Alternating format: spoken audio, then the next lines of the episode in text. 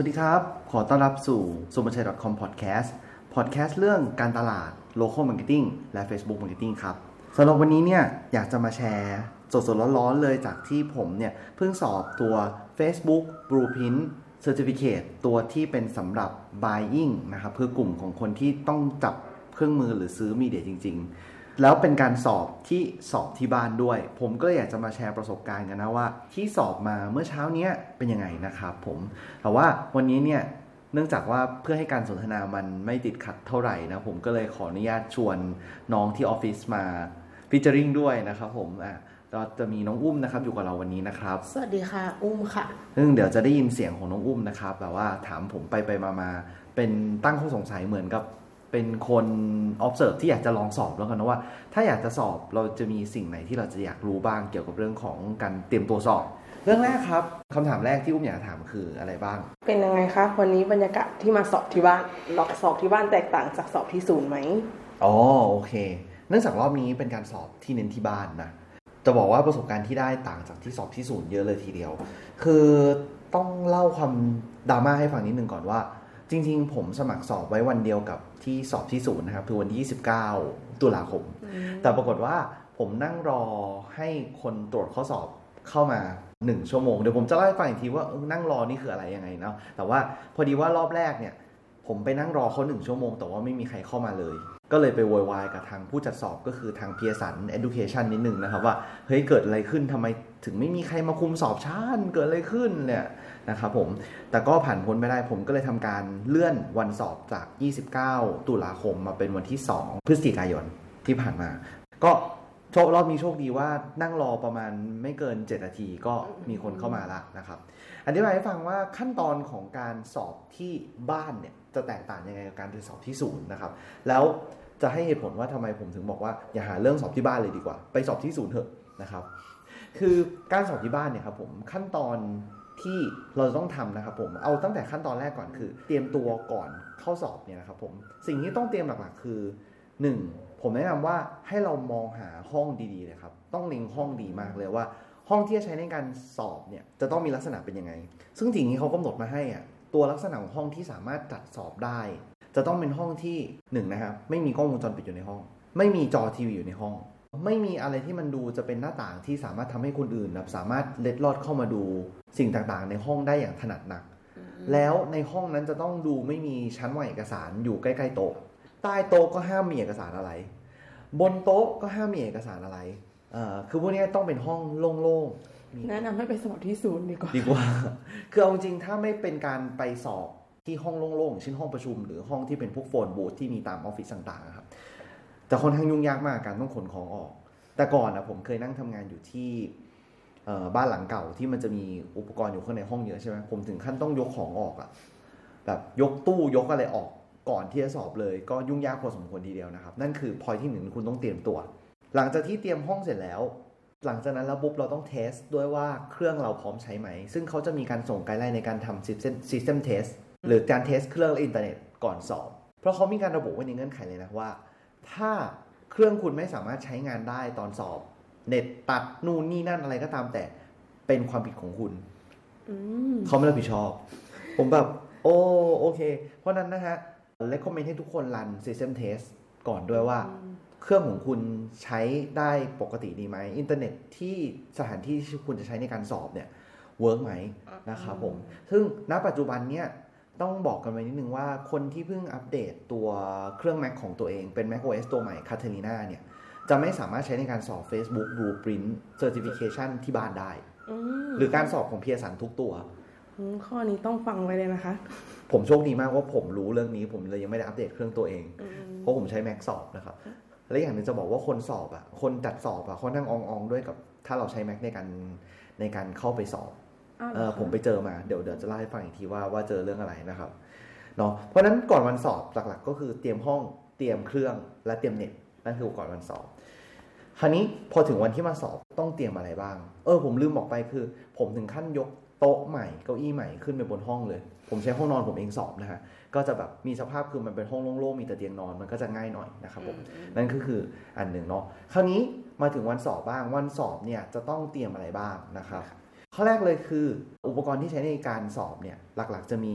คอมพิวเตอร์แล็ปท็อปของเราเนาะอืมหรือเดสก์ท็อปที่เราจะใช้เนาะสองคือ ถ้าจะมีพวกเมาส์เมาส์อะไรต่างๆเนี่ยก็จะอนุญาตได้แค่เป็นเมาส์ไร้สายนะครับอืมไม่สามารถมีอุปกรณ์อะไรก็ตามที่ดูเป็นลักษณะจดโน้ตได้เลย กระดาษโน้ตห้ามเครื่องคิดเลขห้ามอืมนะครับ แล้วก็ต้องมีบัตรประจำตัว ไม่ว่าจะเป็นพาสปอร์ตหรือบัตรประชาชนที่มีภาษาอังกฤษอยู่บนบนบัตรอืมนะครับ ที่เห็นชัดเจนเตรียมตัวมาด้วย และสุดท้ายคือเขาอนุญาตให้เอาโทรศัพท์มือถือเข้าห้องได้ แต่ไม่อนุญาตให้วางใกล้ๆนะตอนที่สอบอืม ครับผม ซึ่งเดี๋ยวจะบอกอีกทีว่าแล้วเขาจะรู้ได้ยังไงนะครับเอาล่ะนั่นก็คืออุปกรณ์ที่ต้องเตรียมเนอะนอกจากโต๊ะอะไรต่างๆเนอะเนาะสำหรับอุปกรณ์พอเข้าไปในห้องแล้วปุ๊บอะครับเมคชัวร์ว่าสถานที่ที่เรานั่งนะครับผมมีแสงในระดับที่พอเหมาะที่ทำให้คนตรวจข้อสอบเขาเห็นหน้าเราตลอดอืมถามว่าแล้วคนตรวจข้อสอบเขาจะเห็นหน้าเราได้ยังไงเขาบังคับให้เราเปิดเว็บแคมตลอดช่วงเวลาระยะเวลาการสอบครับอืมหน้าเราต้องอยู่ในซีนตลอด ถ้าหน้าเราออกจากซีนเมื่อไหร่ ถือว่าฟาวทันทีอืมคือคือสอบตกทันทีเลย ถ้านิดนึงก็ไม่ได้เลยหัวเราออกจากซีนอืมหัวเลยต้องอยู่ในซีนของกล้องเว็บแคมของเครื่องเราตลอดเวลา แล้วต้องเห็นชัดด้วย เพราะฉะนั้นอยากให้เลือกสภาพแสงที่เฮ้ยเราอะนั่งแล้วเขาเห็นหน้าเราชัด เห็นสภาพห้องชัดนะครับผมโอเคเอ่อและอะไรต่างๆ ที่ดูน่าสงสัยว่าเป็นเว็บแคมเนี่ยให้เตรียมใจไว้ก่อนเลย ว่าให้ตอบคำถามเขาให้ได้ว่าสิ่งเหล่านั้นคืออะไรอืม อ่าอย่างเช่นห้องเอกอะมันมีไฟที่เป็นกระบอกกระบอกอยู่ข้างในห้องอะครับ แบบพวกแบบไฟที่เป็นดาวไลท์อะไรเงี้ยอืมเขาก็ถามนั่นคืออะไร เพราะเขาสงสัยว่ามันเป็นกล้องอ๋ออ่าก็ต้องเตรียมตอบคำถามไว้นะครับ โอเค เพราะฉะนั้นนั่นคือการเตรียมตัวเนาะเลือกสถานที่นั่งให้แสงโอเคสะอุปกรณ์ก็อย่างที่ว่าไปเมื่อกี้ย้ำอีกทีคอมพิวเตอร์แล็ปท็อปนะครับอะแดปเตอร์อย่าลืมนะครับ เสียบไฟด้วยเพราะว่าคุณต้องเปิดเว็บแคมตลอดเวลา ห้ามกระดาษจดห้ามสมุดต่างๆ ห้ามโน้ต โทรศัพท์มือถือต้องอยู่กับตัว และบัตรประจำตัวต้องมีโอเคนะครับค่ะคราวนี้พอมาถึงตอนเข้าสอบนะครับ ผมขั้นตอนในการเข้าสอบก็คือ เราต้องเข้าไปคลิกทำตามขั้นตอนที่อยู่ในอีเมล เพื่อเข้าสอบ ซึ่งขั้นตอนจะมีความยุ่งยากอยู่นิดนึงเหมือนกัน ถ้าคนที่ไม่คุ้นเคยเนี่ยจะต้องใช้เวลาในการงมหา เพราะฉะนั้นผมผมเชียร์ว่า1วันก่อนสอบคุณควรซ้อมก่อนว่าเข้ายังไงอืมเพราะว่าไม่งั้นเราจะงงคือผมอะถ้านับจริง ๆ รอบเนี้ยผมสอบเป็นครั้งที่ 8 แล้วอ่า ไอ้ Facebook certi ficate เนี่ยผมเลยไม่งงผมเลยเลยปรื๊ดมากแต่ถ้าเป็นคนที่เพิ่งสอบใหม่ๆ ผมแนะนำให้เตรียมตัวล่วงหน้าหนึ่งวันหรืออย่างน้อย ถ้าไม่มีเวลาต้องต้องมาลองเตรียมอย่างน้อยประมาณหนึ่งชั่วโมง ผมแนะนำอย่างนั้น เพราะเผื่อหาทางเข้าไม่เจอนะครับเพราะทางเข้ามีความซับซ้อนต้องทำตามขั้นตอนของอีเมลอะค่ะอืมเมื่อเข้าไปในระบบเข้าสอบแล้วปุ๊บ เมื่อเรากด launch exam หรือเปิดเปิดการสอบแล้วปุ๊บอะครับ มันจะยังไม่สามารถเข้าไปสอบได้ทันทีนะครับ เขาจะบังคับให้เราดาวน์โหลดโปรแกรมที่ชื่อว่า Preview Proctor ซึ่งเป็นโปรแกรมของ p พียสันที่จะมาครอบเครื่องเราให้กลายเป็นเครื่องที่ใช้ทำการสอบ เราต้องดาวน์โหลด Preview Proctor install เข้าไปนะครับ ถ้าเป็น Windows install หนึ่งครั้งจะใช้งานได้หละจะใช้งานได้ตลอด ยกเว้นมีซอฟต์แวร์อัปเดต แต่ถ้า Mac ทุกๆ ครั้งที่เปิดสอบจะต้อง install ใหม่ทุกครั้งอ่านะครับ แล้วพอ install เสร็จแล้วปั๊บ มันก็จะเปิดหน้าจอขึ้นมา แล้วให้เราอะ copy เอ่อเลขประจำตัวการสอบ เข้าไปใส่ในตัวโปรแกรมชื่อ Preview Proctor เราถึงจะสามารถเข้าสอบได้อืมอืมแล้วเขาจะล็อกหน้าจอเราไว้เลยใช่ไหมคะอ่าพอถึงขั้นตอนนี้แล้วปุ๊บอะครับเอ่อพอเราเข้าโปรแกรม Preview Proctor เนี่ยเดี๋ยวมันจะล็อกหน้าจอเรา แต่ก่อนจะล็อกหน้าจอเราเนี่ย มันจะมีการขอข้อมูลเราบางอย่าง อย่างแรกที่เขาจะขอก็คือหนึ่งเขาจะขอให้เราถ่ายรูป headshot หรือว่ารูปหัวของเราอืมไว้นะครับ ก็คือผมถึงบอกว่าสภาพแสงต้องดีอ่าฮะเว็บแคมต้องชัดต้องเคลียร์นิดหนึ่ง เราเขาจะบังคับให้เราถ่ายรูปหัว แล้วส่งไปให้ทางเพียสันเก็บข้อมูลเอานะหลังจากถ่ายรูปเสร็จแล้ว หลังจากนั้นจะต้องถ่ายรูปแบบประจำตัวของเราผ่านเว็บแคมไปให้เขานะครับ ถ่ายปุ๊บเรียบร้อย แล้วเขาก็จะมีการให้เราตรวจสอบ ไมค์ตรวจสอบลำโพง ว่าใช้งานได้ปกติไหมอืมเพราะว่าเดี๋ยวเราจะต้องมีการคุยกับทาง proctor หรือผู้ตรวจข้อสอบ ผมขออนุญาตเรียกเป็น proctor แล้วกันเนาะโอเคเราเลยต้องมีการเช็คไมค์เช็คลำโพงว่าใช้งานได้ปกติไหมผ่านทางคอมพิวเตอร์ของเรา นะอืมแล้วก็หลังจากนั้นก็จะต้องมีการติ๊กยืนยันว่าจะเออสภาพแสงในห้องโอเคใช่ไหมโต๊ะเคลียร์ใช่ไหม แล้วพอเสร็จขั้นตอนทุกอย่างส่งข้อมูลไป จบขั้นตอนนี้แล้วปุ๊บเราก็ทำได้แค่นั่งรอ มันก็จะบอกว่าเราจะต้องนั่งรอ proctor ซึ่งจะเป็นคนนะครับอืมมาคุยกับเราเพื่อทำการ พาเราเข้าสู่ขั้นตอนการตรวจห้องสอบอืมอืมก่อนที่จะทำการสอบสมมตินะฮะซึ่งความสวยของผมคือ รอบที่แล้ววันที่ 29 ตุลาเนี่ย ผมเลือกสอบไว้ประมาณ 6 โมงอะปรากฏว่าเปิดไว้ตั้งแต่ 5 โมง 55 จนยันจะทุ่มหนึ่งแล้ว ยังไม่มีใครมาเจอผมเลย ผมก็เลยติดต่อกลับไปที่ทางเพียสันผ่านทาง customer support ซึ่งเขามีการเปิดไลฟ์แชทในบางเวลา ผมเข้าไปไลฟ์แชทเพื่อพูดง่ายๆอะไปแหก ทำไมไม่มีใครมาติดต่อฉันเลยอะไรเงี้ยแล้วเข้าไปขอความช่วยเหลือของเขา ก็โชคดีว่าพอได้ทำการคุยกับเขาประมาณสักไม่เกิน 10นาที เขาก็มีการส่งเรื่องไปให้เราอะสามารถย้ายวันสอบได้อืมครับ ซึ่งอยู่ๆเขาจะมีการส่งอีเมลกลับมาเลยว่าเราได้วันสอบวันไหน ซึ่งตอนแรกผมได้ assign เป็นวันที่ 12 เวลาเดิมอะค่ะ12โนเวม ber เวลาเดิม แต่ผมอะไม่อยากให้มันเลื่อนไปไกล เพราะอยากจะรีบอัดพอดแคสต์มาให้ทุกคนได้ฟังใช่ไหมก็เลยแบบโอเค ไม่เอาแล้ว เราสามารถที่จะเข้าไปในระบบและทำการเลื่อนเองหลังจากนั้นได้อีกหลังหลังจากที่เราได้อีเมลจากทาง Pearson ว่ามีการเลื่อนสอบแล้วอืมนะครับ ข้อแนะนำสำหรับคนที่อาจจะผวาง่ายนิดหนึ่งคือ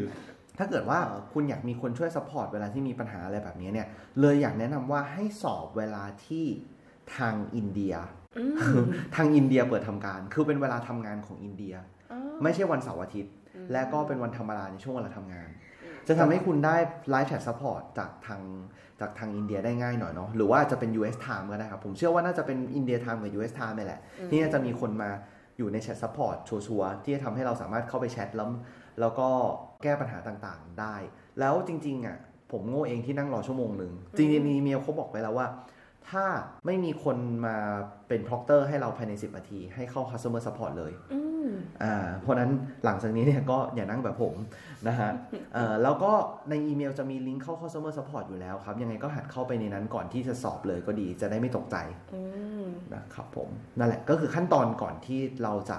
เจอ proctor จะเป็นประมาณนั้น วันนี้ผมรอแค่ประมาณ 7 นาทีแล้ว proctor ก็เข้ามา ซึ่งเขาจะเริ่มด้วยการเปิดไลฟ์แชทกับเรา อ่าอ่าก็จะมีการพิมพ์เข้ามา แต่ว่าเป็นชื่อคนส่วนใหญ่จะเป็นคนอินเดียนะ ผมยังไม่เคยเจอชาติอื่นเลยนอกจากอินเดียจะเป็นชื่อแบบว่ามุจจารามัมบุยอะไรแบบนี้ประมาณนี้แหละ แล้วเขาก็แชทมาฮัลโหลแล้วให้เราทำตามขั้นตอนต่างอืมๆครับผม ซึ่งขั้นตอนต่างๆ มีดังนี้อืมขั้นตอนที่หนึ่งมีอะไรบ้างคะโอเค ขั้นตอนแรกครับก็คือเขาก็จะให้เราอะครับ พิมพ์ชื่อภาษาอังกฤษอ่าเต็มเป็นชื่อเต็มนะครับ ชื่อนามสกุล และเบอร์โทรศัพท์ของเราที่เป็นเบอร์มือถือเนี่ยลงไปในไลฟ์แชทเพื่อเผื่อที่ว่ามีปัญหาระหว่างสอบ เขาจะได้สามารถติดต่อเรากลับได้ทันทีอืมอ่าซึ่งเบอร์ที่เราพิมพ์ลงไปอะครับรบกวนใส่เป็นเบอร์ที่เป็น international code ก็คือไม่ใช่บอก 0 8 1 1 2 3 4 5 6 7 8เขาไม่รู้เรื่องนะ เราต้องบอกเป็นบวก 6 ใส่เป็นบวก 6 6 ตัดศูนย์ออก แล้วค่อยเป็น 8 1 2 3 4 5 6 7 8อืมครับ ส่งเป็นเบอร์ international ไปนะฮะ เขาจะได้โทรกลับมาได้ เสร็จแล้วพอเรากรอกข้อมูล 2 ตัวนี้เพื่อให้เขาสามารถติดต่อกลับเราได้ตลอดเวลาแล้วปุ๊บเนี่ย หลังจากนั้นเขาถึงจะค่อยคุยกับเราผ่านทางลำโพงและไมค์อืมเนาะเพื่อจะขอให้เราอะพาเขาตรวจห้องหน่อยอ่าอ่า survey survey โชว์เซอร์เวยห้อง survey ห้อง ซึ่งผมย้ำตรงนี้ก่อนเลยว่า ไม่ต้องพยายามหวังดีไปข้ามขั้นตอนนะครับ วันนี้ผมพยายามจะแบบเหมือนกับตรวจตรงนี้ให้ดูตรงนั้นอธิบายไปอธิบายเท่าทุกอย่างเท่าที่อธิบายได้ให้หมด เสียเวลามากอืมให้ทำตามคำสั่งที่เขาบอกเลย ซึ่งขั้นตอนที่เขาจะบอกให้เราทำนะครับ คือเขาจะให้เราอะเอา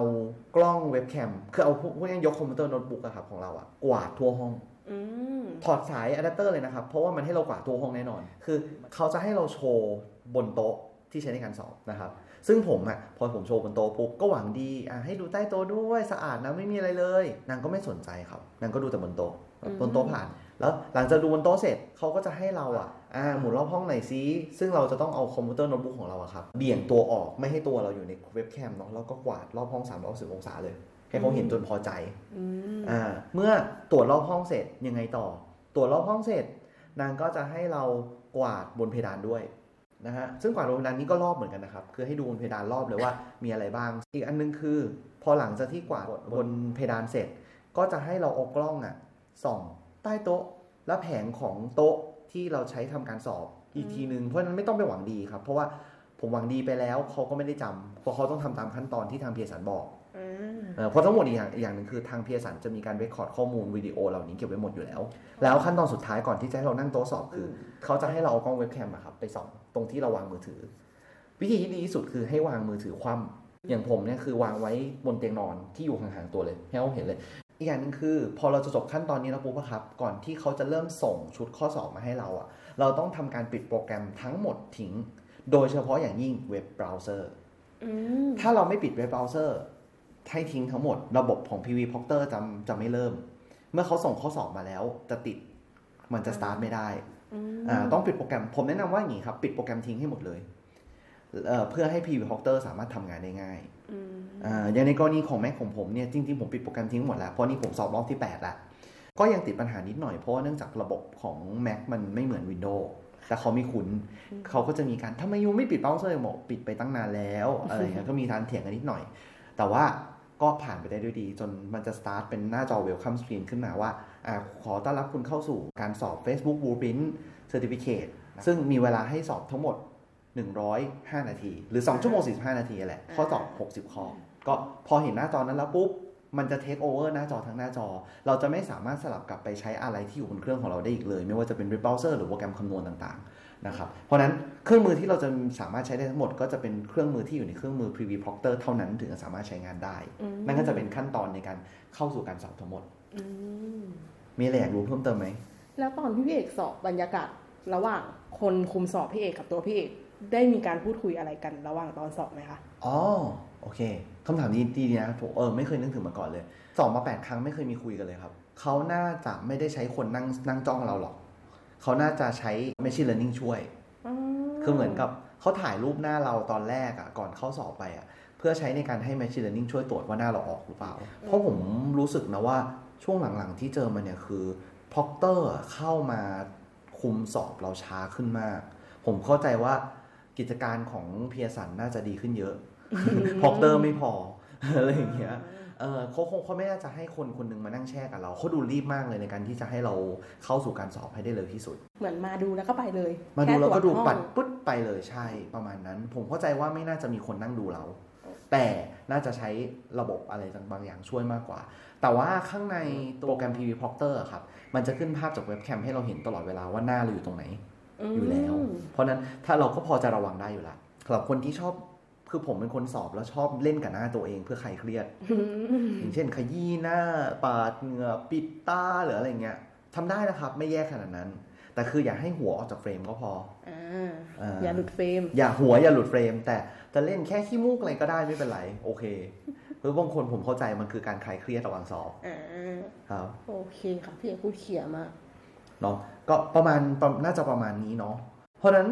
ถึงเป็นที่มาที่ผมบอกว่าซัมอัพเลยนะ ในเมื่อมันมีศูนย์สอบแล้วอะไปศูนย์สอบเถอะใช่ค่ะ ไปศูนย์สอบดีกว่าต่างๆที่ผมลองทั้งสองแบบนะครับ เพราะจริงๆอะผมสอบมาทั้งหมด 8 รอบรวมกันเนี่ยเจ็ดรอบผมสอบที่บ้านอืมแล้วหนึ่งรอบที่ไปสอบที่ศูนย์ของ Pearson เนี่ย ผมว่าง่ายกว่าเยอะเลยอะเออดูแบบเออคัดโฟเสร็จง่ายดายไม่ค่อยมีอะไรต้องกังวล แล้วไม่มีเรื่องติดขัดแบบที่ผมเจอ เมื่อกี้ที่ว่าอยู่ๆพ r อกเตอร์ไม่เข้าอืมเข้ามาเป็นสิ่งกวนใจ อีกเรื่องหนึงด้วยคือคนที่ภาษาอังกฤษ speaking listening ไม่แข็งแรงจะมีปัญหา เพราะว่าพ r อกเตอร์เป็นคนอินเดีย ทุกคนเท่าที่เคยเจออืมแล้วสำเนียงเขาแบบเร็วเป็นจรวดเลย ขนาดเราว่าภาษาอังกฤษเราก็ใช้ได้แล้วนะ เราไปเจอแล้วก็มันก็มันก็หนักอะครับก็ก็แนะนำเลยว่าเออถ้าถ้าไม่มีเหตุอะไรที่จำเป็นไม่ได้อยู่ธุรกันดารไม่ได้ต้องยุ่งยากในการเข้ากรุงเทพเพื่อมาสอบ ก็มาสอบที่กรุงเทพเถอะ การเรียนตัวก็ประมาณนี้แล้วกันโอเคเนาะการสอบของ buying certification นะครับสำหรับคนที่เป็น media buyer แล้วอยากได้ใบเซอร์หล่อๆ ไว้ติดบ้าน จะต้องทำยังไงอ่าถึงจะได้มานะครับ ผมขออนุญาตเข้าสู่ ภาพรวมก่อนเลยแล้วกันว่า buying sir เนี่ยการสอบมันเป็นยังไง ข้อสอบมันเป็นยังไงอืมนะครับโอเคค่ะโอเคใหญ่ๆก่อนนะครับคือการสอบ buying sir เนี่ยจากเดิมที่เคยให้สอบโดยใช้เวลาทั้งหมด 75 นาที อันนี้ของเดิมนะครับ 75 นาทีข้อสอบเฉลี่ยอยู่ที่ราวๆ52-60 ข้ออืม จะเปลี่ยนเป็น 105 นาทีข้อสอบ60 ข้ออืมอ่าทุกคนได้ 60 ข้อเท่ากันละ แต่ว่าคะแนนเต็มพันเท่าเดิมนะครับ โดยที่คะแนนที่ผ่านคืออยู่ที่ 700 คะแนนอืมโอ้ครับผมนะครับผมหรือ 70%ของข้อสอบนั่นแหละนะครับผมหลายคนอาจจะงงว่าทำไมถึงปรับมาเป็นแบบนี้ หลักๆก็คือว่าเราไม่จำเป็นที่ต้องสอบตัวพื้นฐานก่อนมาสอบตัว buying ต่อไปแล้ว เราเราจ่ายตังค์ครั้งเดียว75 เหรียญอืมก็สามารถจะสอบได้เลย แล้วสอบตัวนี้ผ่านก็ได้ cert เลย แต่ว่าก็ข้อสอบว่าโหดขึ้น ในราคาเท่าเดิมนะครับ อาจจะบอกประหยัดเงินก็ได้อะแต่ว่าก็ก็ข้อสอบโหดขึ้น แล้วผมว่าโหดมากทีเดียวยังยืนยันคำเดิมว่าข้อสอบบูพินอันใหม่ ผมว่าดีอะโหดและดีพอที่จะวัดว่าใครมี skill ด้าน Facebook จริง ๆ ด้วยข้อสอบที่ว่าโหดนั้นคืออะไร เอางี้แล้วกันรอบนี้ผมทำทั้งหมด 60 ข้อ ปกติผมจะทำเสร็จก่อนประมาณครึ่งชั่วโมง แต่รอบนี้ผมทำเสร็จก่อนแค่เราประมาณ 12 13 นาที มีเวลาทวนแป๊บเดียวเอง โหดจริง ซึ่งจะมาไล่กันดีกว่าว่า เนื้อหาข้างในนั้นมีอะไรบ้างดีไหมอุ้ม ดีค่ะ โอเคนะครับอะไล่มาก่อนครับคือมันจะมีความแตกต่างกับ planning อยู่ประมาณหนึ่งเลยนะครับผม คือ planning เนี่ยจะเน้นเนื้อหาเกี่ยวกับเรื่องของ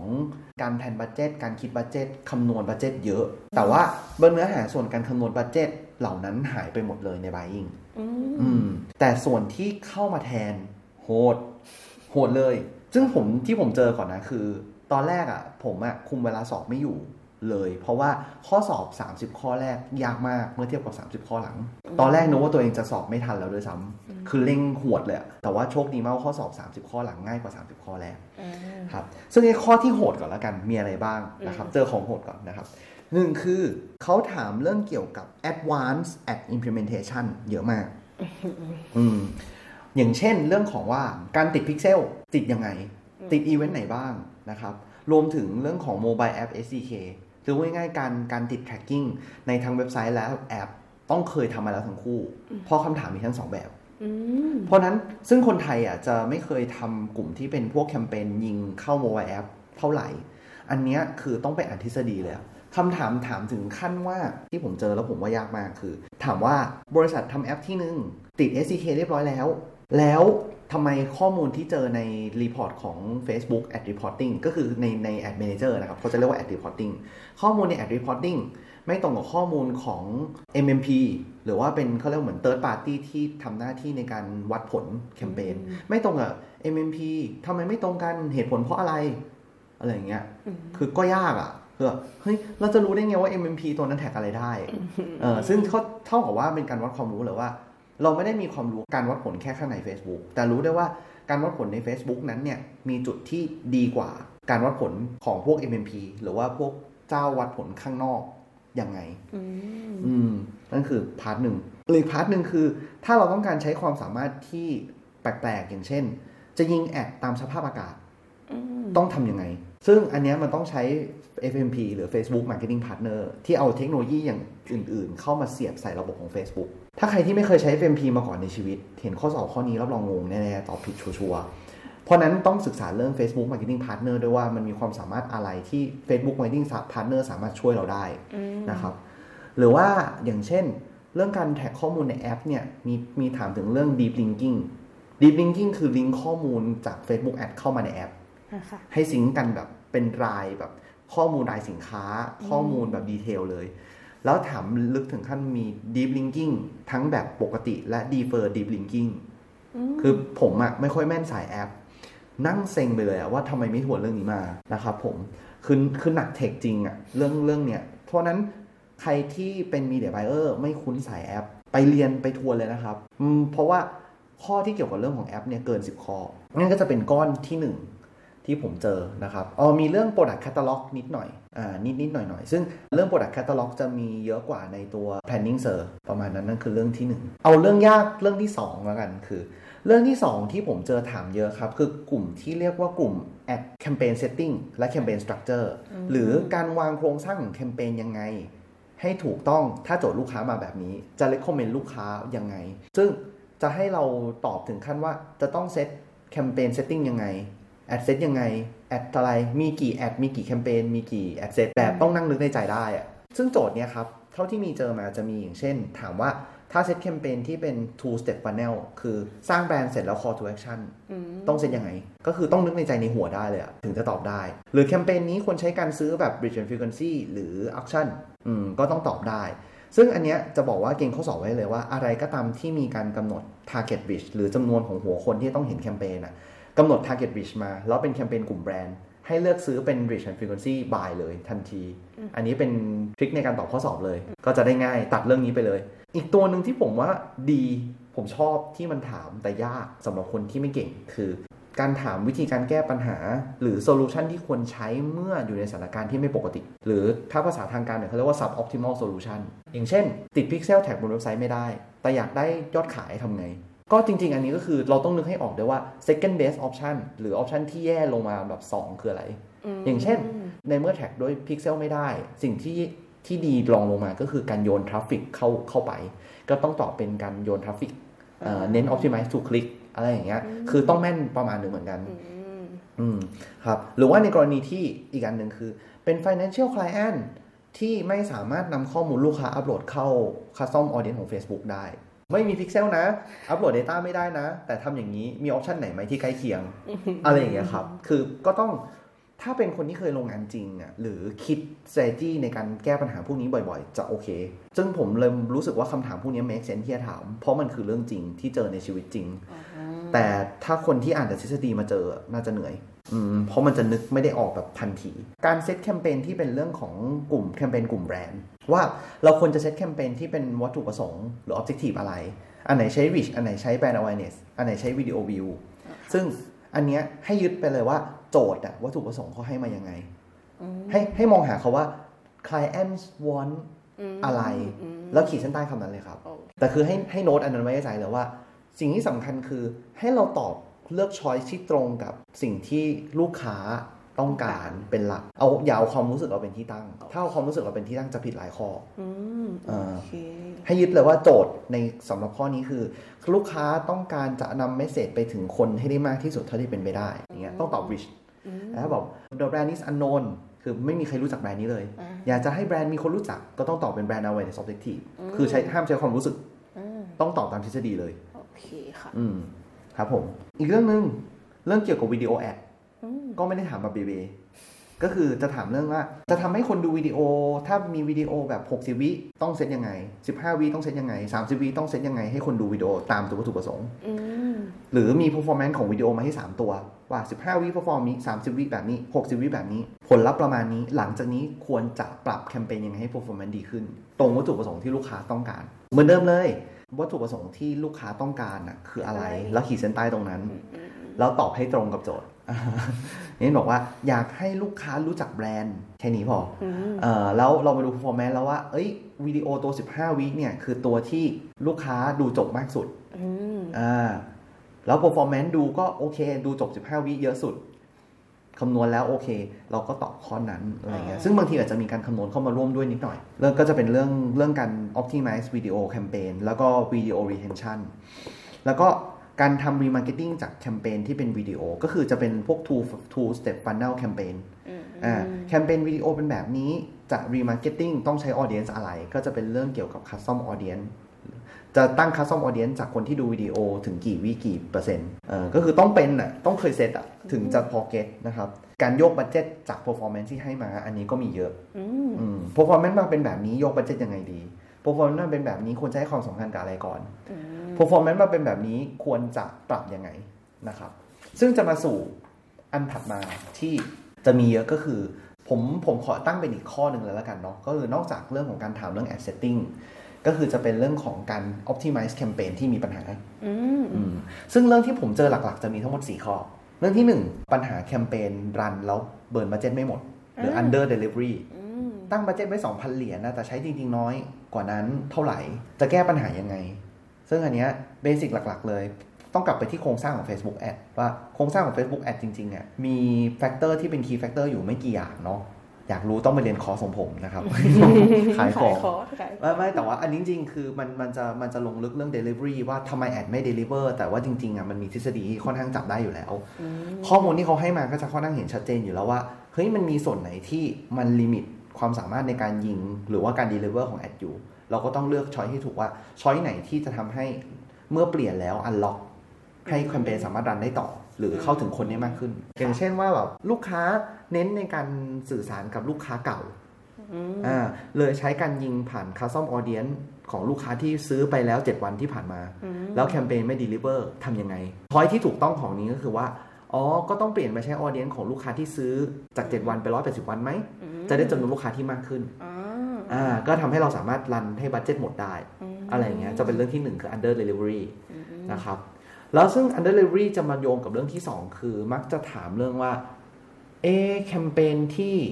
รันบนเว็บไซต์ เปิดไปสักพักปรากฏว่าแคมเปญไม่รันเลยทำยังไงอืมก็จะเกี่ยวกับเรื่องของว่าแคมเปญมันไม่มีสัญญาณในการทำ learning มากพออ๋อหลายๆคนอาจจะไม่ทราบเนาะแคมเปญของ Facebook ครับจะต้องมีสัญญาณอย่างน้อย 25-50 conversion เพื่อให้มันเรียนรู้ ซึ่งถ้ามีไม่พอหรือหรือมีหรือมาช้าไป ระบบจะไม่ผ่าน learning stage หรือช่วงที่มันแบบโยนหินถามทางเสียทีนึงอ่าก็ต้องตอบให้ถูกว่า โอเค ถ้าเป็นแบบนี้คือต้องต้องปรับยังไง ซึ่งส่วนใหญ่หลักๆ คือจะต้องเป็นการปรับไปหาการ optimize ผ่าน Go ที่ง่ายขึ้นอืมอย่างเช่นตอนแรก บอกว่าเคย optimize to purchase คือให้ลูกค้าซื้อของเลยรันแอดให้ลูกค้าซื้อของ แต่บทไม่มีลูกค้าซื้อของสักทีแอดเลยไม่รันอืมก็ต้องถอยหลังมาว่า โอเค งั้นเอาแค่ลูกค้าเอาสินค้าเข้าตะกร้าก่อนไหมอืมหรือให้ลูกค้ามาดูสินค้าก่อนก็ได้ เข้าเว็บก่อนก็ได้ไม่เป็นไรอืมคือหาหาโกที่ง่ายขึ้นโอเคเพื่อให้ระบบเข้าสู่ learning phase ได้ง่ายได้เร็ว พ้น learning phase ได้เร็วขึ้น ก็จะเป็นแบบโจทย์หนึ่งที่เจอ อีกอันหนึงคือ โจทย์ที่ว่ามีการกำหนดมาแล้วว่าแคมเปญนี้พ้น learning phase อืมแต่มันจะไม่บอกนะว่าพ้น learning phase มันจะบอกว่าเป็นว่าแคมเปญนี้รันไปแล้ววันแรก ได้ 110 conversion วันที่ 2 ตกลงเหลือแค่ 25 conversion อันเนี้ยอ่านโจทย์เสร็จแล้วปุ๊บต้องรู้เลยว่า ข้อที่ไม่ควรตอบเลยคือ ปรับโกของแคมเปญหรือ optimization ของแคมเปญให้ง่ายขึ้นอืมเพราะว่าจำนวน conversion ที่เกิดขึ้น มันมากพอแล้ว คือเกินร้อยแล้วอะเออเกิน 50 เกินร้อยแล้วอะก็ไม่ควรจะตอบเรื่อง learning ว่าว่าจะต้องทำให้แคมเปญ learning ง่ายขึ้น หรือกลับเข้าสู่ learning phase ฟังดูซับซ้อนเนาะใช่ค่ะ ครับผมเลยบอกว่าข้อสอบรอบนี้ยากขึ้นจริง แล้วต้องเป็นคนที่เหมือนกับเข้าใจหน้างานจริง พอจำทฤษฎีได้ประมาณหนึ่งอืมเลยแหละแบบเออไม่ไม่ได้ถามกันแบบแบบลอยๆ เหมือนรอบที่เหมือนข้อสอบชุดเก่าอ่านะครับอีกเรื่องหนึ่งคือเรื่อง placement optimization หรือยิงแอดผ่าน Facebook Instagram ดีไหม หรือไม่ดี หรือจะไม่ยิงจะทำยังไงให้ performance ดีขึ้นอ่า ซึ่งส่วนใหญ่เขาจะให้โจทย์มาประมาณว่า ลูกค้าเลิกยิงแอดใน Facebook และ Instagram แล้ว แต่ performance ก็ยังไม่ดีจะต้องทำยังไงอืมซึ่งช้อยที่คนส่วนใหญ่มักจะเลือกคืออย่างนี้ฮะอย่างเช่น Facebook ได้ผลลัพธ์ดีกว่า Instagram ควรจะทำไงต่ออืมคำถามคนส่วนใหญ่ก็จะคิดว่างั้นปิด Instagram ดีอืมซึ่งอันนั้นผิดหมดนะครับ บอกบอกบอกเลยว่าหลักการของ Facebook ไม่ใช่อย่างนั้นคำถามโคตรหลอก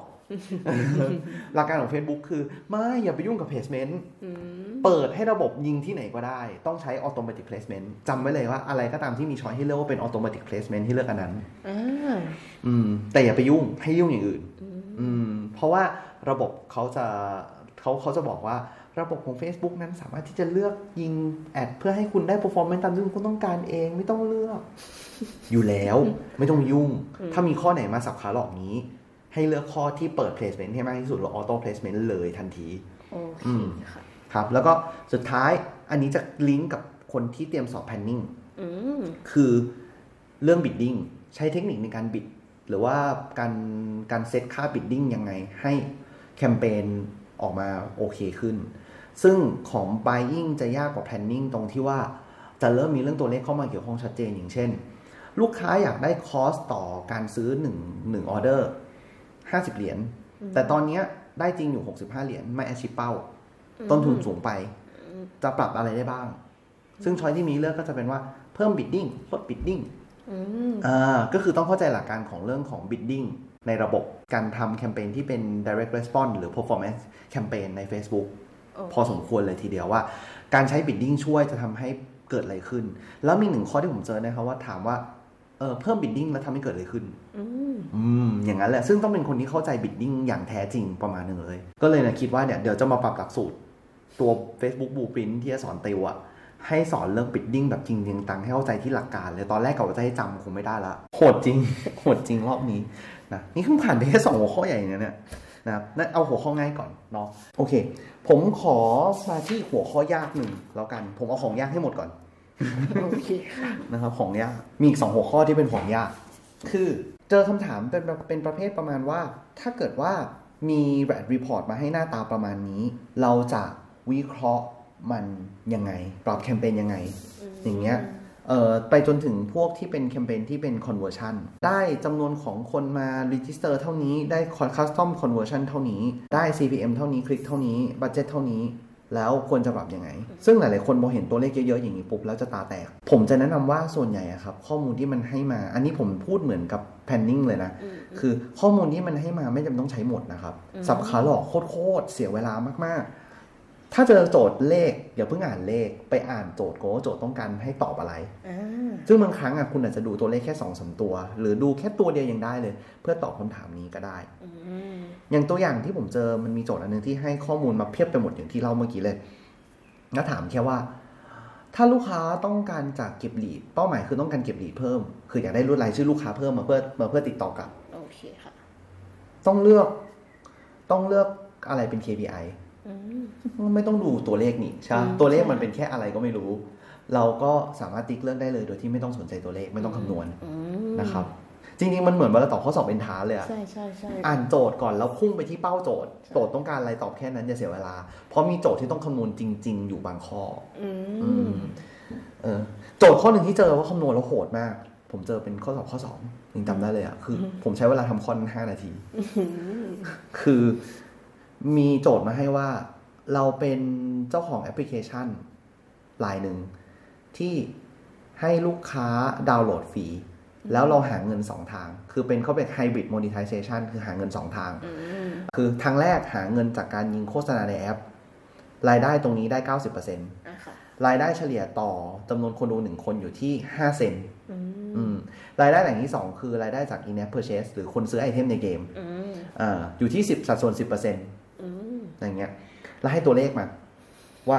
แล้ว run แคมเปญทั้งหมด 3 ประเภทอืมแล้วรายได้ออกมาต่างกัน ทั้งในส่วนของรายได้ที่เป็นรายได้จากการที่คนเห็นโฆษณาจำนวนคน install app และจำนวนคนที่ซื้อไอเทมในเกม แล้วให้แล้วถามว่าเราควรจะเลือกรันแอดต่อไปจากนี้ยังไง ผมแบบ ตอนแรกตาแตกเลย เออ แต่ผมจะบอกนี้ครับว่า ถ้าเจอโจทย์ลักษณะแบบนี้แล้วอะให้คิดให้เป็นขั้นตอน อย่าเพิ่งคำนวณเลขอะไร จนกว่าจะได้กรอบวิธีการคิด อย่างโจทย์เนี้ยเขาจะให้เป้าหมายแล้วว่าเป้าของเขาคือเขาต้องการที่จะ maximize เรื่องของ monetization คือต้องการเงินเยอะอ่าเราเราก็มาดูว่า โอเค แล้วเงินของเขาเขาบอกไว้แล้วว่ารายได้ส่วนใหญ่เขามาจากการยิงแอดใช่ค่ะเอ่อการยิงแอดบนเกม เนาะให้คนเห็นอืมอ่าแล้วเขาให้ตัวเลขมาอย่างนี้ครับว่า โอเค แคมเปญ A เนี่ยทำให้คนดาวน์โหลดแอป ในราคาที่หนึ่งเหรียญอืมแล้วคนเอ่อ user จากกลุ่มเนี้ยหนึ่งคน จะมีเข้ามาดู ad โฆษณาในแอปหลังจากนั้น5%เอ้ย4%โทษ4%อืมอ่ากับอีก choice หนึ่ง cost ต่อการ install อยู่ที่75เหรียญอืม แต่เมื่อเข้ามาดาวน์โหลดแอป แล้วหลังจากนั้นจะเข้ากับจะกลับเข้ามาดูแอป ดูโฆษณาในแอปอะห้าห้าเปอร์เซ็นอืมมันค่อนข้างจะบอก ถ้าถ้าเราเลือกเฉพาะแฟกเตอร์สำคัญ มันค่อนข้างจะบอกอยู่แล้วว่ามันควรจะเลือกข้อ A อ่าเพราะว่า cost per install ถูกกว่าข้อ B 75 เท่าอ่าถูกไหมครับอืมแต่ว่าตัวเลขของคนที่กลับมาดูแอด ไม่ได้แทบไม่ต่างกันมาก ใช้ common sense คิดพอได้อืมก็ไม่ต้องคำนวณอืมเออรอดมาได้ คือเหมือนให้ใช้กับการจับก่อนนะ เอ๊ะเอะใจนิดนึงอะว่า เฮ้ย เออ มันต้องเอาคนมาโหลดแอปก่อนเปล่าวะ แล้วเอาโหลดแอปเสร็จมันก็เข้าไปดู คือคิด คือคิดหลักการให้ได้ก่อนอะเราค่อย เราค่อยดูตัวเลขอืมจะได้ไม่งงกับตัวเลข เพราะถ้าคำนวณตัวเลขทั้งหมดนะครับ ในตารางนั้นนะมีตัวเลขมาให้ทั้งหมด 11 ตัว คุณจะคำนวณตาแตกเลย อย่าจมกับโจทย์ โอเคค่ะเอาหลักให้ได้อืมอืมครับ ยาวไปไหมอะนี่พูดมายังไม่ยังไม่ไปถึงครึ่งเลยนะเนี่ยไม่หรอกฟังเพลินๆค่ะ โอเคสำหรับคนที่เตรียมสอบน่าจะเป็นประโยชน์เนาะใช่หวังว่า โอเคนะครับมาอีกเรื่องหนึ่งที่ผมเจอก็คือเอ่อมันจะถามเรื่องของ creative recommendation แล้วกันเนาะ creative recommendation คือใน planning certificate เนี่ยถามเยอะแต่ถามไม่ลึกอืมแต่ใน buying cert ถามไม่เยอะแต่ถามลึก ยกตัวอย่างเช่นเอ่อถ้าเลือกถ้าเลือก placement เป็น Facebook Instagram และ Instagram Story Creative ตัวไหนจะลงได้บ้าง เบเนาะอันนี้เบ แต่อันที่คือเขาจะให้มาว่า asset ที่มีให้ลงที่แบรนด์มีมาให้อะมีตัวไหนบ้าง วิดีโอไซส์นี้ วิดีโอไซส์นี้ รูปไซส์นี้ เราต้องมา match เพราะฉะนั้นเราต้องจำได้ว่าแต่ละ placement ของ Facebook ลงอะไรได้ แต่คำถามถัดมาคือ พอลงเสร็จแล้ว performance ไม่ดีทำไงต่อ มันก็จะมาต่อที่อันต่อมาก็คือ เราจะต้องรู้จักฟังก์ชันที่ชื่อว่า asset customization อืมหรือฟังก์ชันที่เราสามารถที่จะปรับเลือกตัว creative ให้แตกต่างกันตามแต่ละ placement ได้ อีกฟังก์ชันหนึ่งเนาะเสร็จปุ๊บ มันจะมีมาให้อีกโจทย์หนึ่งที่ผมเจอ แล้วอันนี้ก็ตาแตกเหมือนกันคือ แล้วเอ่อถ้าต้องการจะทำ creative testing อืมเอ่อทำยังไง คือโดยที่ให้ข้อมูลมาอย่างนี้ครับว่า เฮ้ย อยากจะได้มีรูปมีวิดีโอมาให้ 2 อัน รูป 10 รูปไตเติล3ไตเติล description 5 อันอืมเท่ากับว่าเขามี creative variant อะรวมกันทั้งหมด 300 variant จะเทสยังไง จะเทสยังไง ซึ่งหลายๆคนเนี่ยพอบอกว่าเทส มักจะตอบเรื่องเป็น A/B test หรือ speed test แต่ว่าอันเนี้ยคือมันเป็นโจทย์ที่เหนือเหนือกันเป็นโจทย์เหนือธรรมดาแล้วอะคือต้องการเทส 300 variant ของ creative ว่าอะไรดีอะ ใช่ ซึ่งมันไม่สามารถใช้ speed testing ได้ จะต้องทำยังไง มันจะต้องใช้การรันแอดปกติในการเทสอืมก็ต้องตอบให้ได้ว่าจะต้องเซตแคมเปญยังไงอ่าค่ะให้ถูกต้องอ่าอันเนี้ยก็เป็นเรื่องอีกเรื่องหนึ่งที่เจอเรื่องของ Creative คือทำ Creative Testing ซึ่งมันจะโยงกับว่า เพราะนั้นนะครับ เราจะต้องเข้าใจเรื่องของการทำ Testing ทุกรูปแบบ ถึงจะสอบ Buying Cert แล้วคะแนนดี เดี๋ยวค่อยกลับมาพูดเรื่องนี้ เรื่อง Creative ยังมีเรื่องของ Creative ในการ run แคมเปญ Dynamic Ad หรือ Product Catalog Sale อีกอืม ว่าเออซึ่งมันเป็นแคมเปญที่คนไทยเราจับไม่เยอะ ส่วนใหญ่จะเป็นคนทำอีคอมเมิร์ซหรือโรงแรมเยอะๆ Agoda Booking เท่านั้นนะถึงจะได้จับอืมแต่อันเนี้ยก็มีถามอืมอย่างเช่นว่าจะขายสินค้าผ่าน Product Catalog แล้วมีวิดีโออยู่หนึ่งตัว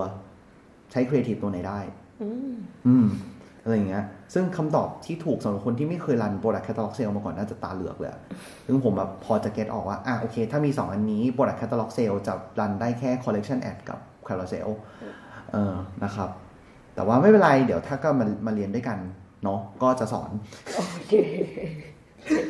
เอาไม่จริงคือคนไทยไม่ค่อยชอบไม่กล้าทำพวก advanced ad implementation อืมแต่จริงๆอะฟังก์ชันมันเก่งเยอะอืมครับอะเดี๋ยวให้จบเรื่อง creative ก่อน สุดท้ายคือ มีการโยงได้ว่ามันมีมาให้อีกว่า ถ้าวิดีโอหน้าตาเป็นแบบนี้ ความยาวเท่านี้ เน้น message นี้ เราควรจะเลือก ad objective อะไร set ad ยังไง แล้วก็ถ้ามีผลจากแคมเปญที่แล้วไม่ว่าจะเป็นจากจากวิดีโอแคมเปญที่แล้วว่ารันออกมาเป็นแบบนี้ หรือว่า brand lip survey ก่อนหน้านี้ที่รันแล้วมาเป็นแบบนี้ว่าเฮ้ยคนจำแบรนด์ได้เพราะอะไรยังไง แล้วให้เราบอกว่าถัดจากนี้เราจะ recommend ให้ลูกค้ารันแคมเปญยังไงเอออย่างเช่นบอกว่ามีผลมาให้ว่าลูกค้าส่วนใหญ่ที่ชอบแบรนด์เราคือลูกค้าอายุ 35-54 ปี แล้วส่วนใหญ่ที่เขาชอบ ก็คือคนที่ชอบอะไรที่ไฮโซไฮโซอืมเออหลังจากนี้เราถ้าเราต้องการจะขยายตลาดโดยที่มี real asset หน้าตาแบบนี้ควรจะทำยังไงอืมอย่างเงี้ยค่ะ คือก็ก็มีความซ้อนของโจทย์อยู่เหมือนกัน นั่นก็คือเรื่องของ creative section creative ที่ที่มีถามเยอะอืมโอเค คราวนี้อีกเรื่องหนึ่งที่ผมเจอถามเยอะมาก และลึกกว่าตัว planning cert คือเอาจริงๆนะในภาพรวมผมว่า buying cert ยากกว่า แต่ planning อะมันจะเป็นเหมือนแค่หลักการ แต่ buying คือต้องต้อง hands-on อืมอ่าน report เป็นรู้เซ็ตยังไง ถึงขั้นคลิกเมาส์ปุ่มไหนอะเออคือผมว่ายากในดีเทล ซึ่งถ้าคนที่แฮนด์ซอนอาจจะสอบ buying ได้ง่ายกว่าอืมเออประมาณนั้นมากกว่า โอเคเข้ามามีอะไรอีกในในในส่วนของการวัดผลอืมที่ทาง buying search จะต้องเจอนะครับ ใน planning search จะเน้นเรื่องของการอ่านค่าวัดผลว่าจะเลือกใช้เครื่องมืออะไรมาวัด แค่นั้น แต่ buying cert จะให้โจทย์มาเลย แล้วบอกว่าให้คิดวิธี test มา เซตยังไงอืมคือลง detail เลยอือืมมอย่างเช่น มีครีเอทีฟมาอย่างที่ผมบอกเนาะมีครีเอทีฟมาทั้งหมด 300 variant เออจะ test ยังไง มีครีเอทีฟวิดีโออยู่เท่านี้จะทำ set split test ยังไงอืมเออต้องเลือก option ไหน แล้วต้องรู้ด้วยว่าข้อจำกัดของ split test ทำได้แค่ไหน อืมอย่างเช่นว่าพอรัน speed test แล้วปุ๊บเออ speed test รันกับอะไรได้บ้าง ซึ่งตอนนี้หลักๆ น่าจะมีประมาณ4-5ออปชันอย่างเช่นรัน creative testing placement testing audience testing อะไรประมาณเนี้ยผมจำไม่ค่อยได้ละนะครับแล้วจะต้องเซตค่าในการทำ testing speed test เนี่ย ที่เลเวลไหนมีถามด้วย อย่างเช่นทำ creative testing จะต้องไปเซตที่ campaign ad set หรือ ad ซึ่งพอเราไม่ได้รันทุกวันอะมันจะมันจะมันจะหนักนะอืมเออมันก็จะงงนิดนึงนะครับ มาต่อเรื่อง testing มันจะมีอีกอันหนึ่งคือเขาจะถามเรื่อง testing ด้วยว่า แล้วถ้าจะ test แบบไหนถึงต้องใช้ test and- การใช้ option test and learn ใช้ conversion lift test คืออย่างเช่นต้องการ test performance ของการขาย e-commerce ลักษณะแบบไหนถึงต้องใช้ conversion lift อืมอีกโจทย์หนึงที่ผมเจอแล้วยากมากคือ ลูกค้าขายทั้งออนไลน์และออฟไลน์อ่าปรากฏว่าขายได้แต่ยอดจาก ออนไลน์ยอดออฟไลน์ไม่เกิดขึ้นเลยอืมจะแก้ปัญหายังไงอืมเขาก็ถามเลยแล้วว่าคุณจะเล c กคอมเมนต์ลูกค้าให้แก้ปัญหายังไง ให้อัปโหลด offline event set ไหมเปลี่ยนปรับ tagging ไหมทำอะไรบ้างครับก็มีถาม เพราะฉะนั้นเรื่องเอาจริงเลยถ้าคนที่ต้องการสอบทั้งสอง cert เลยจะเล c กคอมเมนต์ว่าส่วนหนึ่งที่จะได้คะแนนอย่างชัดเจน เกิน 10 ข้อแน่นอนทั้ง2ตัว2 cert ให้ทวนเรื่อง measurement ให้แน่นเลย ผมได้ยินว่าอีกสักพักหนึ่งน่าจะมีการสอบเหมือน measurement master certification ด้วยอืมก็น่าจะมีประโยชน์กับคนที่ต้องการจะไปสาย mesh เอ่อพวก people based marketing เลยอ๋ออ๋อครับ people based measurement ที่ Facebook ต้องการจะผลักดันนะครับ อืม โอเค เพราะน่าจะหลักการนิดหนึ่งเหมือนกัน เออ แล้วก็จริง ๆ มีการถามถึงขั้นนี้ด้วยนะว่า เออถ้าผลของการทำเทส ออกมาแล้ว result นะเป็นตัวเลขประมาณนี้ ควรจะต้องทำยังไงต่อ อืมอืม ซึ่งจะโยงไปที่อันต่อไปก็คือ อย่างเช่นว่าเขาจะมีการถามด้วยครับว่า เฮ้ย ถ้าเกิดว่าผลลัพธ์ของ brand lift test อันนี้คือ test อีกตัวหนึ่งนะครับ ที่เขาที่เขามีถามคือ ถ้าผลลัพธ์ของ brand lift test หน้าตาเป็นแบบนี้คุณจะบอกกับลูกค้ายังไง อืมมีข้อหนึ่งถาม อืม ซึ่งตัวผลลัพธ์ที่เขาให้มาครับ มีทั้งผลลัพธ์ที่เป็น brand lift test ทั่ว ๆ ไปว่า โอเค พอลิฟแล้วปุ๊บ คนจำแบรนด์ได้มากขึ้นเท่าไหร่เอ่อเทียบกับผลลัพธ์ทั้งลาตินอเมริกา หรือผลลัพธ์ของ retail industry แล้วเป็นยังไงอืมเอ่อให้ตัวเลขมาทั้งหมด 6 ตัวอืมว่า โอเคแบรนด์ awareness ลิฟเป็นแบบนี้ ad recall ลิฟเป็นแบบนี้ คุณจะ recommend ลูกค้ายังไงอืมเอ่อแล้วก็อีกอันหนึ่งอีกข้อหนึ่งที่ผมเจอคือ ให้ให้ recommend ลูกค้า based on จากผลของ Nielsen TAR หรือว่า total ad rating survey คือมันจะเป็นตัวเลขที่บอกว่าการ run แคมเปญบน Facebook การ run แคมเปญบน Facebook บนกลุ่มคนที่ดูทีวี แล้วทำให้กลุ่มคนที่ดูทีวีแบบเอ่อ light TV viewer medium TV viewer และ heavy TV viewer จำแบรนด์เรามากขึ้นได้กี่เปอร์เซ็นต์อืมแล้วเราควรจะ recommend ในการปรับ budget ยังไงอืมซึ่งเมืองไทยอะมันมีการ run ตัว T Nielsen TAR survey หรือว่า total ad rating น้อยมากอืมเอ่อผมกลัวว่าหลายๆคนเนี่ยตอบข้อนี้ไม่ได้ อันเนี้ยคงต้องติวกัน อืมเพราะน่าจะมีแต่แบรนด์ใหญ่ๆเท่านั้นที่ได้มีโอกาสได้จับตัว report ตัวนี้ค่ะครับผม แล้วก็เพราะนั้นเนี่ยจริง ๆ อะ ถ้าคุณได้เรื่อง measurement ครบทั้งหมด ก็น่าจะได้คะแนนเยอะแล้วแหละ อันเนี้ยแนะนำเลยว่าเป็นส่วนส่วนที่ขาดไม่ได้เลยอืมอือืมมรันอย่างเดียวมาไม่ผ่าน มาต่อเรื่อง สองเรื่องสุดท้ายละจะง่ายๆนิดนึงแล้วนะครับมีมีสามเรื่องสามเรื่องสามเรื่องง่ายๆแล้วมีอะไรบ้างนะครับ เรื่องที่หนึ่งคือ อันนี้ผมว่าง่ายน้อยสุดแล้วกันคือ มีการถามเรื่องเกี่ยวกับ lead ad ว่า ถ้าเกิดว่ามีการยิงแอดที่ใช้ในการเก็บรายชื่อลูกค้าหรือ lead ad แล้วลูกค้าไม่ค่อยแชร์ให้ชื่อเลย จะปรับยังไง ซึ่งหลักๆ แล้วอะมันก็จะมีมันจะมีข้อมูลมาให้ว่า เรามีการเก็บข้อมูลทั้งหมดกี่ field อะไรบ้าง เราแค่ต้องตอบไปว่าอ่าก็ลดจำนวน field ลง เพิ่มจำนวน audience อาจจะได้ถึงคนมากขึ้น อันเนี้ยค่อนข้าง basic ถ้าเข้าใจเรื่องของ ad delivery ของ Facebook ก็จะตอบได้นะครับ แล้วก็อีกเรื่องหนึ่งที่มีการถามคือ ถ้าในการทำ lead ad เก็บข้อมูลประเภทไหนไม่ได้บ้างอืมอืมซึ่งอันเนี้ยโจทย์ที่ผมเจอคือ ลูกค้ามีการขอถามเงินเดือน ถามเงินเดือนใน lead ad อืมอ่าแล้วก็เขาก็ถามว่าแล้วจะต้องปรับ ตัวแคมเปญหรือว่า lead form ยังไงให้เข้ากับกฎของ Facebook ซึ่งก็ตอบง่ายมากก็คือ ก็ไม่ต้องถามข้อมูลด้าน financial ของลูกค้าไหมอ่าก็จะ comply กับกฎอะไรอย่างเงี้ยก็อันนี้ก็คืออาจจะเป็นดีเทลเล็กๆน้อยๆที่พอจะอ่านหนังสือติวสอบได้ แล้วน่าจะได้คะแนนได้ฟรีๆนะครับโอเค นั่นคือเรื่องง่ายน้อยสุดอะในบรรดาของง่ายอืมอันนี้ง่ายขึ้นมีอะไรอีก ประเภทเนี้ยค่อนข้างท่องจำได้เลยคือแคมเปญที่เป็นแคมเปญประเภท ซื้อแบบ reach reach fan frequency buy นี่ทำเยอะ ซึ่งอันนี้บอกเลยว่าถ้าโกของลูกค้าในโจทย์นะ ให้มาว่าอยากได้ reach กำหนด reach target ให้ตอบไปเลยว่าต้องซื้อเป็น reach and frequency buy อืมอืมเพราะว่าถ้าลูกค้ามีการล็อกมาเลยว่าซีเรียสมากว่าต้องให้แคมเปญนี้ถึงคน 2 ล้านคน มันมีวิธีเดียวที่จะ make sure ได้ว่าต้องถึงก็คือการซื้อแบบนี้อืมโจทย์โจทย์มาแบบนี้ล็อกตอบนี้เลยนะครับ แต่มันจะมี detail ที่ผมเจออีกหลายอันคือ มีการถามเรื่องของฟังก์ชันว่าถ้ามีครีเอทีฟมาหลายชิ้น สมมติวิดีโอ 4 ตัวอืมอยากจะให้ลูกค้าดูตัวที่ 1 ไล่มาเข้าตัวที่ 2 ไล่ตัวที่ 3 ตัวที่ 4 ดูเป็น sequence ต้องทำยังไง อีกเพราะฉะนั้นอีกเรื่องหนึ่งที่ควรจะต้องไปทวนก็คือเรื่องฟังก์ชันที่ชื่อว่า ad sequencing อ่าคือการซื้อ ad แบบที่ให้คนเห็นโดยที่เรียงตัวครีเอทีฟอืมไล่จาก 1 2 3 4 5 นะครับ แล้วก็ข้อจำกัดว่า อันนี้อย่าลืมนะครับ ถ้าคุณซื้อ ad แคมเปญที่เป็น ad sequencing คุณมีวิดีโอในเซต4ตัว แล้วต้องการจะทำ ad sequencing คือให้คนเห็นไล่เบอร์มา 1 2 3 4 5เอ้ย1 2 3 4คุณจะต้องกำหนดค่า frequency cap หรือว่าคนหนึงจะเห็นได้ไม่เออจะเห็นได้ไม่เกินกี่ครั้งต่อสัปดาห์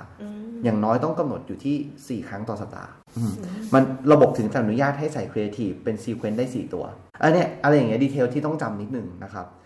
อีกอันหนึงก็คือมีถามเรื่อง minimum audience ว่า run reach run reach frequency campaign เนี่ย มันต้องใช้ audience ขั้นต่ำเท่าไหร่ ซึ่งคำตอบคือ 2 0 0 0 0 0นะครับ คุณไม่สามารถรันแคมเปญ rich frequency ได้บน audience ที่มีไซส์เล็กกว่า 2 0 0 0 0 0ความยาวของแคมเปญมีผลไหมกับ performance อะไรอย่างเงี้ยเป็นต้น แล้วก็อีกอันหนึงคือให้จำไว้นะครับว่าเราจะเจอคำว่าแคมเปญ flight หรือ flight ในตัวข้อสอบเยอะ ซึ่งหลาย ๆ คนที่เราคนไทยเราจะงงว่าคำว่า flight คืออะไร ให้จำมาว่าแคมเปญ flight หรือคำว่า flight หมายถึงความยาวของแคมเปญ ส่วนใหญ่มันจะให้มาว่าไฟล์ two weeks ไฟล์ one month คือแคมเปญยาว 1 เดือน แค่นั้นเลย แล้วก็ อีกอันนึงคือแคมเปญที่เป็น reach and frequency ถ้าเขากำหนดโจทย์มาให้เป็นอะไรก็ตามแต่เอ่อเราจะใช้ rich and frequency buy ก็ต่อเมื่อเป็นแคมเปญที่เน้นในการสร้างแบรนด์ หรือเกี่ยวข้องกับให้คนจำโปรดักถึงคนเยอะๆ คือเป็นแคมเปญกลุ่มแบรนด์ objective เท่านั้นถึงจะตอบว่าเป็น rich and frequency buy เนาะซึ่งย้อนกลับไปที่ planning sir ถ้าเราสามารถจะตอบคำถามกลุ่มที่เป็น rich frequency ได้อะอย่างน้อยได้แล้วสิบข้อออืมเป็นอะไรที่ท่องจำแล้วเข้าไปตอบได้ เชียร์เลยว่าต้องรู้เรื่องเลยอะโดยเฉพาะคนกลุ่มที่ซื้อกันเองมวยวัดเนี่ย เรียนติวเลยครับ ท่องจำเลยครับ ได้คะแนนฟรีเลย อย่างน้อย 10 10ข้อออืม คราวนี้มาถึงอันสุดท้ายแล้วสองอันเล็กๆ ย่อยๆท้ายๆที่จะง่าย ก็คือมันมีถามคำถามเรื่องเกี่ยวกับการแชร์แอสเซทต่างๆ ผ่าน Business Major มันจะให้โจทย์มาประมาณว่า เอ๊ะ ถ้าเกิดว่าเราเพิ่งจ้าง ANC ใหม่ เราต้องการจะแชร์ข้อมูลจาก Pixel ไปให้ ANC นั้นจะต้องทำยังไงอืมหรือว่า ถ้ามีการแชร์ข้อมูลกันระหว่างเอ่อ ANC กับลูกค้าผ่าน Business Major แล้วอยู่ๆมี notification โผล่ใน Account ของคนที่เป็น Ad- Business Major Admin ของ ANC อันนี้อะไรผิดพลาด เพราะฉะนั้นเรื่อง Business Major ใน Planning ไม่มี Buying มีอืมอืมแล้วก็เรื่องสุดท้ายคือ มีการถามเรื่องของความสามารถในการดู ad reporting นิดหนึ่งว่า ถ้าต้องการดู report ที่มีการ break down สองชั้น คืออย่างโจทย์ที่ผมเจอคือ ขอ break down ดูตามรายอายุและประเทศอืมเราจะต้องใช้เครื่องมืออะไรในการดู จะจะต้อง export ไฟล์มาเป็น Excel ไหม ก่อนที่จะมาดูอะไรอย่างเงี้ย ซึ่งจะตอบคำถามนี้ได้ก็ต้องเข้าใจความสามารถของตัวเครื่องมือ ad ad reporting ใน ad manager ว่าสามารถจะดูข้อมูล breakdown ได้กี่เลเวลยังไงบ้าง ซึ่งจริงอันนี้คลิกๆดูเล่น ๆ ก็จะพอจำได้แล้วแหละ ว่าทำได้แค่ไหนนะครับ อันนี้เบสิกมากเลย แล้วคนที่ทำงานกับ Facebook Ad ทุกวันก็น่าจะตอบได้อยู่แล้วอืมนะครับ เพราะนั้นนั่นก็จะเป็นข้อสอบที่ผมเจอแล้วพอจำได้ จากที่ไปสอบมาเมื่อเช้าอืมครับเหนื่อยยังยังยังยังอุ้ยอยากรู้เรื่องหนึ่งว่า แล้วแพนนิ่งกับ buying ที่พี่เอกสอบมันต่างกันไหมคะ ต่างอืม ต่างเลยครับ ต่างเลย คือถ้าให้สรุปรวมนะ จะเห็นว่าเนื้อหามีหลาย ๆ อันที่คล้าย ๆ กันอืมใช่ไหมครับใช่ค่ะคือที่ผมจะพูดพลาดไปเยอะอย่างเช่น Rich Frequency คล้ายกัน เรื่อง Pixel คล้ายกัน SDK มีแอปมี วัดผลมี แต่ความต่างหลักอยู่ตรงที่ข้อสอบที่ Planning กับ Buying ถามจากคนละมุมกันอืมอืมแพนนิ่งนี่มุมไหนคะพี่ Planning จะเน้นมุมที่เป็นเหมือนกับว่าถ้าเราไปขายลูกค้าครับ เราสามารถที่จะเข้าใจและขายและ recommend วิธีการแก้ปัญหาให้กับลูกค้าได้อืมเพราะฉะนั้นมันจะไม่ลง detail ที่ลึกมากอืมมันจะค่อนข้างเป็นอะไรที่โออยู่แบบ over the water นิดนึง ใช้อะไรเล่นอะไรเจอปัญหางี้คร่าวๆต้องเล่นต้องปรับอะไรอืมแนะนำลูกค้าได้ เหมาะสำหรับการสอบสำหรับพวกกลุ่มที่เป็น client service media planner ก็ตรงกับใบก็ตรงกับชื่อใบเลยอืม แต่ buying เนี่ยจะลงดีเทลลงไปเลยว่าเซตยังไง ดีไซน์การเทสยังไง เลือกเครื่องมืออะไร แนะนำเลยอะก่อนสอบว่า เพราะนั้นก่อนสอบ buying ควรต้องไปทวนตัวเองบนเครื่องมือก็คือคลิกคลิกคลิกดูเลยอืมโดยเฉพาะอย่างยิ่งกลุ่ม measurement ค่อนข้างหนัก กลุ่ม measurement กลุ่ม tagging และกลุ่มที่อยู่ข้างนอก Facebook อย่างเช่น value ของ Facebook marketing partner value ของ third party platform และการใช้เครื่องมือจริง จะเรียกง่ายๆว่า hands on กว่า ก็ว่าได้สำหรับ buying เพราะนั้นในภาพรวมคือสำหรับผมอะเนื่องจากตัวผมเองยังไม่ไม่ค่อยได้ใช้เครื่องมือ Facebook Ad Manager เองมากนักเหมือนสมัยก่อนแล้วอะเลยรู้สึกว่า buying ยากกว่าอ่าเออแต่แปลกเนาะผมสอบแล้วแบบผมได้คะแนน buying สูงกว่า panning รู้สึก panning เนี่ย เอ้ยชิวๆริวๆแต่ว่าคะแนนออกมาน้อยกว่า buying เออก็ก็ก็งงเหมือนกัน ครับผมนั่นก็จะเป็น ความแตกต่างที่พอรู้สึกได้จากทั้งสองอัน ก็นั่นก็น่าจะหมดเนาะเป็นภาพรวมของการการสอบเนื้อหาในเรื่องของการสอบ Facebook Blueprint Buying Certification ตัวใหม่ล่าสุดเยอะไปไหมนะแต่ว่าก็จะได้ละเอียด ผมเชื่อว่าฟังพอดแคสต์นี้ไปแล้วปุ๊บ น่าจะทำให้เตรียมตัวสอบได้ง่ายขึ้นเลยแหละ มีประโยชน์สำหรับคนจะเตรียมตัวสอบเลยแหละเนาะนะครับผม แล้วกำลังผมกำลังดูอยู่ว่าเดี๋ยวจะทำคอร์สติวสอบเนาะสำหรับใครที่ขี้เกียจทำเองนะครับ ก็เดี๋ยวอาจจะรอดูได้นะครับ ก็ยังไงก็หวังว่าคลิปนี้จะเป็นประโยชน์กับทุกคนที่อยากเตรียมตัวสอบไปยิ่งเนาะหรือถ้าไม่ได้จะเตรียมตัวสอบ หวังว่าจะเป็นประโยชน์สำหรับการเปิดโลกให้รู้ว่า เรายังไม่รู้อะไรในเรื่องของโลกของ Facebook Marketing อีก มันทำได้เยอะแยะเลยแหละ เราอาจจะลองใช้ข้อมูลจากคลิปนี้ในการวางแผนปรับวาง learning plan ให้กับตัวเองว่าจะเรียนรู้เรื่องอะไรเพิ่มเติมด้วยก็ได้ น่าจะดีครับ ผมหวังว่าจะเป็นประโยชน์นะครับอ๋อยังไงก็ขอบคุณมาก ๆ เลยที่ติดตามกันมาถึงตรงนี้นะครับ ดีใจที่ได้เจอกันอีกครั้งหนึ่งใน s u p e r c h a y c o m podcast ก็อย่าลืมไปติดตามกันตามช่องต่าง ๆ ด้วยนะครับ เราเราจะได้เอาความรู้หรือว่าข้อมูลที่น่าสนใจเกี่ยวกับเรื่องของ Facebook Marketing Marketing Strategy และ Local Marketing มาแชร์กันอีกนะครับสำหรับทุกๆ คนที่สนใจเรื่องเหล่านี้สำหรับวันนี้ก็พอแค่นี้ก่อนแล้วกันเนาะโอเคค่ะ สวัสดีค่ะ สวัสดีครับ